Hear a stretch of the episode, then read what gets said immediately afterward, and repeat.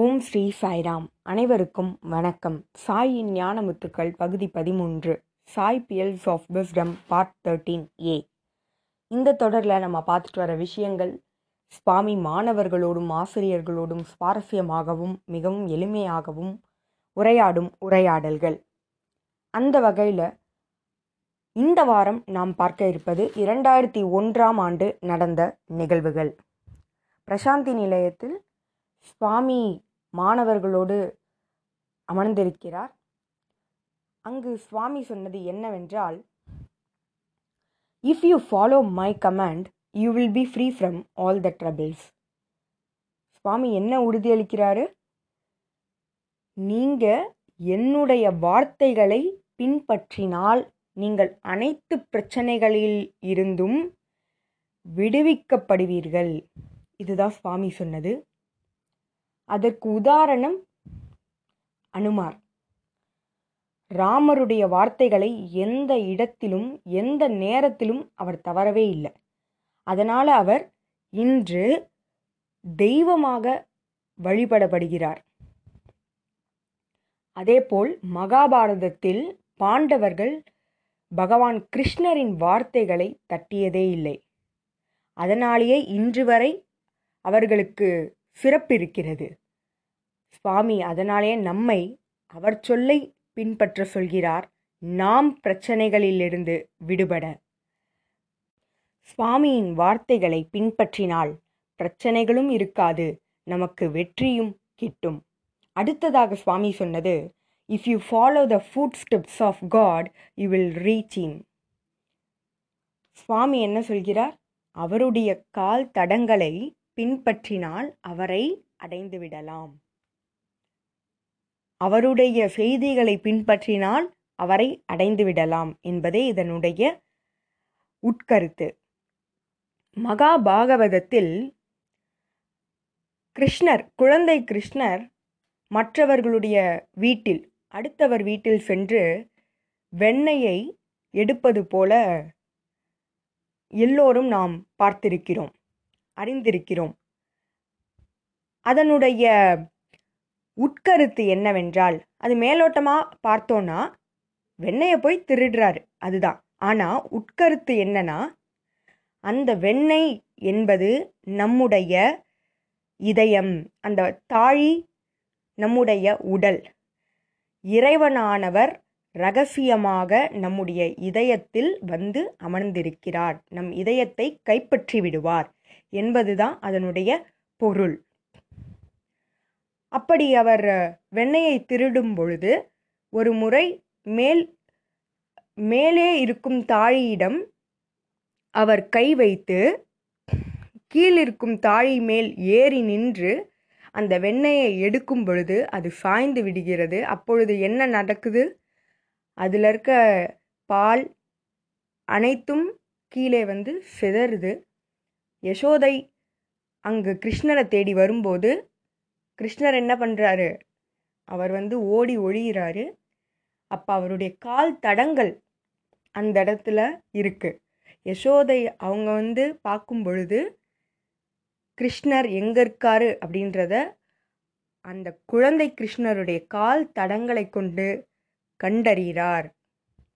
அதுபோல நாம் இறைவனின் பாதச்சுவடுகளை பின்பற்றினால் போதும் அவரை நாம் அடைந்து விடலாம் என்பதே சுவாமி இங்கு சொல்ல வருவது. அடுத்ததாக சுவாமி சொன்னது என்னவென்றால் God is like a magnet இறைவனானவர் காந்தம் போன்றவர். பக்தர்கள் இரும்பு போன்றவர்கள். சுவாமி சொல்கிறார் இந்த காந்தத்தில் எந்த ஒரு தவறும் இல்லை. அது எல்லாரையுமே ஈர்க்கும். எல்லா இரும்பு துண்டுகளையும் ஈர்க்கும். எதில் தவறு இருக்குது இரும்பு துண்டுகளில் துரு இருக்குது அந்த துரு என்ன? அகங்காரம் மமக்காரம் பற்றுதல். அதனை நீக்கினால் நீ என்னை வந்து அடைவாய். ஆதலால் இறைவனானவர் அனைவரையும் ஈர்ப்பார். ஆனால் எதில் குறை இருக்கிறது? அந்த துருவில் அதை நீக்க வேண்டும் என்பதை சுவாமி இங்கு வலியுறுத்துவது. அடுத்ததாக ப்ரொஃபஸர் அனில்குமார் அவர்கள் சுவாமியிடம் சுவாமி ஆன்மீக பாதையில் ஏன் நிறைய தடைகள் வருகிறது? அப்படின்றத கேட்குறாரு. அதற்கு சுவாமி சொன்ன பதில் ஆன்மீக பாதையில் தடைகள் வர வாய்ப்பே இல்லை. அப்படி தடைகள்னு நீ சொல்கிறனா அது உன்னுடைய நம்பிக்கையின்மையை காட்டுது அப்படின்றாரு சுவாமி. பிறகு சுவாமி சொல்கிறாரு உன்னுடைய நம்பிக்கை உறுதியானதாக என் மீது இருந்துச்சுன்னா எந்த ஒரு தடைகளும் வராது. ஆனால் ஆன்மீக பாதையில் தடைகளாக வருவது என்னவென்றால் உன்னுடைய நம்பிக்கையின்மை இன்னொன்று சென்ற ஜென்மத்துடைய அந்த செயல்களுக்கான விளைவுகள். இது ரெண்டும் தான் தடைகளாக வரும். வேறு எதுவுமே தடைகளாக வராதுன்னு சுவாமி சொல்கிறாரு ஆனால் இந்த தடைகள் கூட வராமல் இருக்க நீ என் மீது உறுதியான நம்பிக்கை கொள். அப்பொழுது எந்த சென்ற ஜென்ம வாசனைகளாக இருந்தாலும் சரி நம்முடைய அனைத்துமே வந்து அகன்றுவிடும். நம்மை விட்டு தூள் தூளாக நம்முடைய கரும வினைகளை அகன்றுவிடும்னு சுவாமி சொல்கிறாரு ஆகவே நம்பிக்கை உறுதியானதாக இறைவன் மீது இருக்க வேண்டும் என்பதை சுவாமி இங்கு சொல்ல வருவது. அப்பொழுது எந்த ஒரு தடைகளும் நம்முடைய ஆன்மீக பாதையில் இருக்காது. அடுத்ததாக சுவாமி இன்னும் சில விஷயங்களை நமக்கு சொல்கிறாரு அதாவது ஆன்மீகம் அப்படின்ற வார்த்தை முழுவதும் நாம் இறைவனோடு அன்பு செலுத்துவது இறைவனிடம் அன்பு செலுத்துவது அந்த அன்பு வந்து சுயநலமற்றதாக இருக்க வேண்டும். அதாவது நம்ம எதை எதிர்பார்த்து அந்த ஆன்மீக சாதனா செய்கிறோம் அப்படின்றத பொறுத்து தான் நம்முடைய பாதையில் தடைகள் வருவதும் வராமல் இருப்பதும் அதாவது தேவர்கள் வந்து இறைவனை நோக்கி பிரார்த்தனை செய்கிறாங்க அது முழுவதுமாக சுயநலமற்றது. ஆனால் ராட்சசர்களும் இறைவனை நோக்கி பிரார்த்தனை செய்கிறாங்க தவம் புரிகிறாங்க. அதில் சுயநலம் இருக்கிறது. ஆகவே சுயநலம் இருக்கும் இடம் ஆன்மீகம் அல்ல. தேவர்கள் இருக்கும் இடமே அன்பு பக்தி. உன்னுடைய நோக்கம் எது? நான் எக்ஸாமில் பாஸ் ஆகணும்னு தேங்காய் உடைச்சி இறைவனுக்கு படைத்து அதற்காக பிரார்த்தனை செய்வது என்பது சுயநலம். அது பக்தி அல்ல. ஆகவே உன்னுடைய அன்பானது முழுவதுமாக இறைவனுடைய அன்பை பெறுவதிலேயே இருக்க வேண்டும். உன்னுடைய ஆன்மீக சாதனா அதை நோக்கி இருக்க வேண்டும். அப்படி இருக்கும் பொழுது எந்த ஒரு தடைகளும் வராது. தடைகள் வந்தாலும் உன்னால் எதிர்கொள்ள இயலும் என்று சுவாமி சொல்கிறார். ப்ரொஃபஸர் அனில்குமார் அவர்கள் சுவாமியிடம் இன்னொரு கேள்வி கேட்குறாரு. சுவாமி ஆன்மீகத்தில் ஒரு உயரத்தை அடைந்துட்டோம் அப்படின்றது எப்படி கண்டறிகிறது அப்படின்னு கேட்குறாரு. அதற்கு சுவாமி சொன்ன பதில்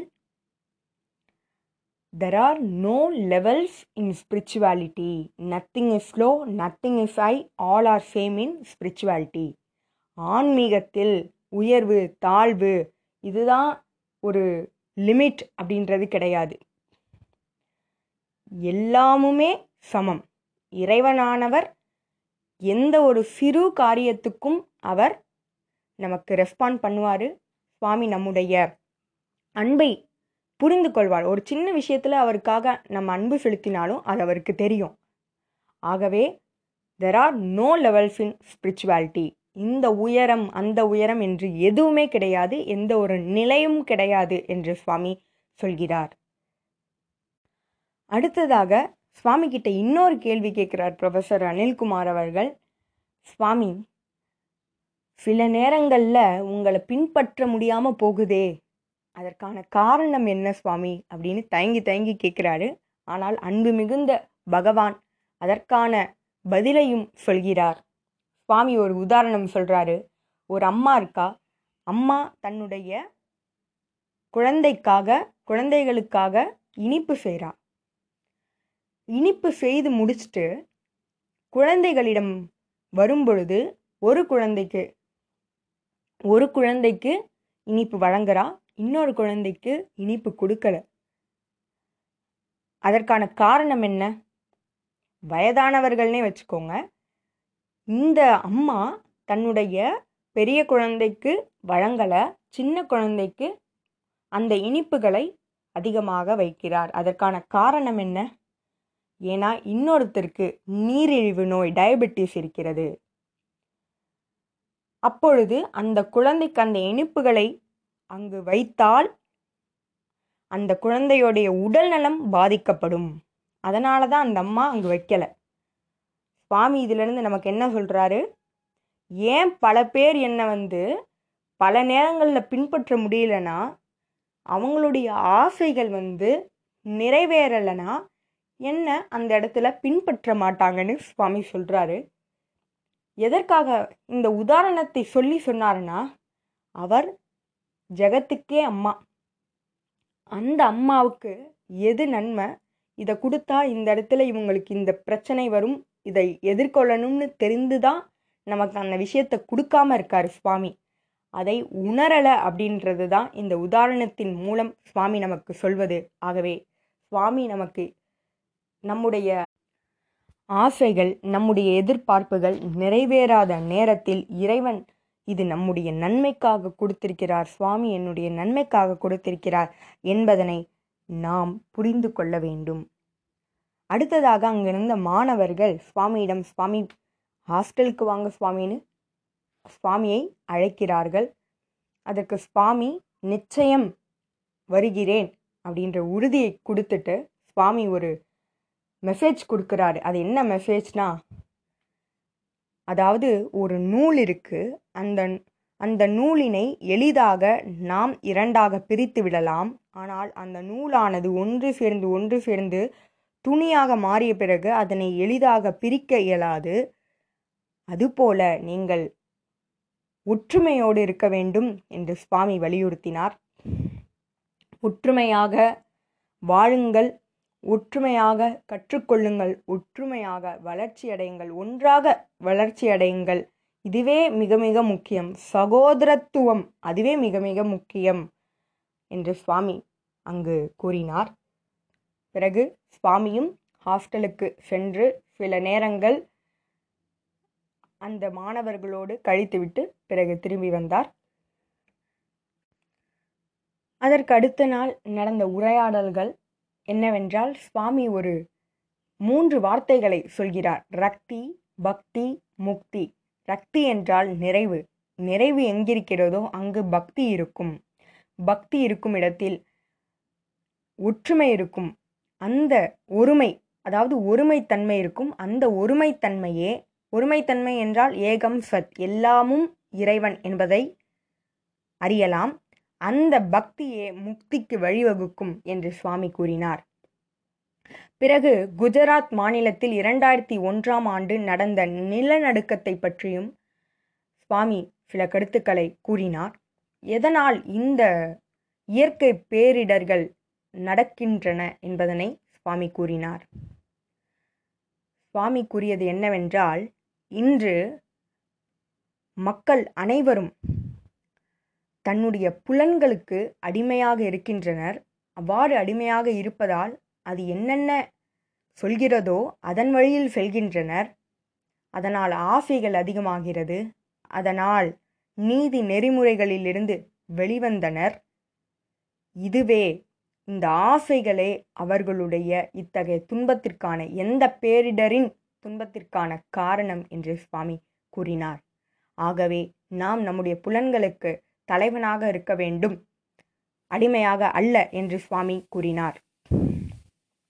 இந்த ஆசைகளை நீக்கினால் அனைத்துமே நன்மையாக சரியானதாக நடக்கும் என்று சுவாமி அங்கு கூறினார். சுவாமி இரண்டு வார்த்தைகளை கூறினார். ஆஷா ஆஷயா. அதாவது ஆஷா என்றால் ஆசைகள் ஆசையா என்றால் என்ன என்று ப்ரொஃபசர் அனில்குமார் அவர்கள் கேட்கிறார். அதற்கு சுவாமி சொன்ன பதில் ஆஷா என்பது ஆசைகள் அதனை நீக்கி அதனை நீக்கினாலே நம்முடைய உண்மைத்தன்மை ஆசையா நம்முடைய உண்மைத்தன்மை ஃபண்டமெண்டல் அது என்ன என்பதனை நம்மால் அறிந்து கொள்ள முடியும் என்று சுவாமி கூறினார். இதனோடு அன்றைய நாளுடைய உரையாடல்கள் முடிவு பெற்றன. அடுத்த வாரம் உங்களை மீண்டும் வந்து சந்திக்கிறேன். ஜெய் சாய்ராம்.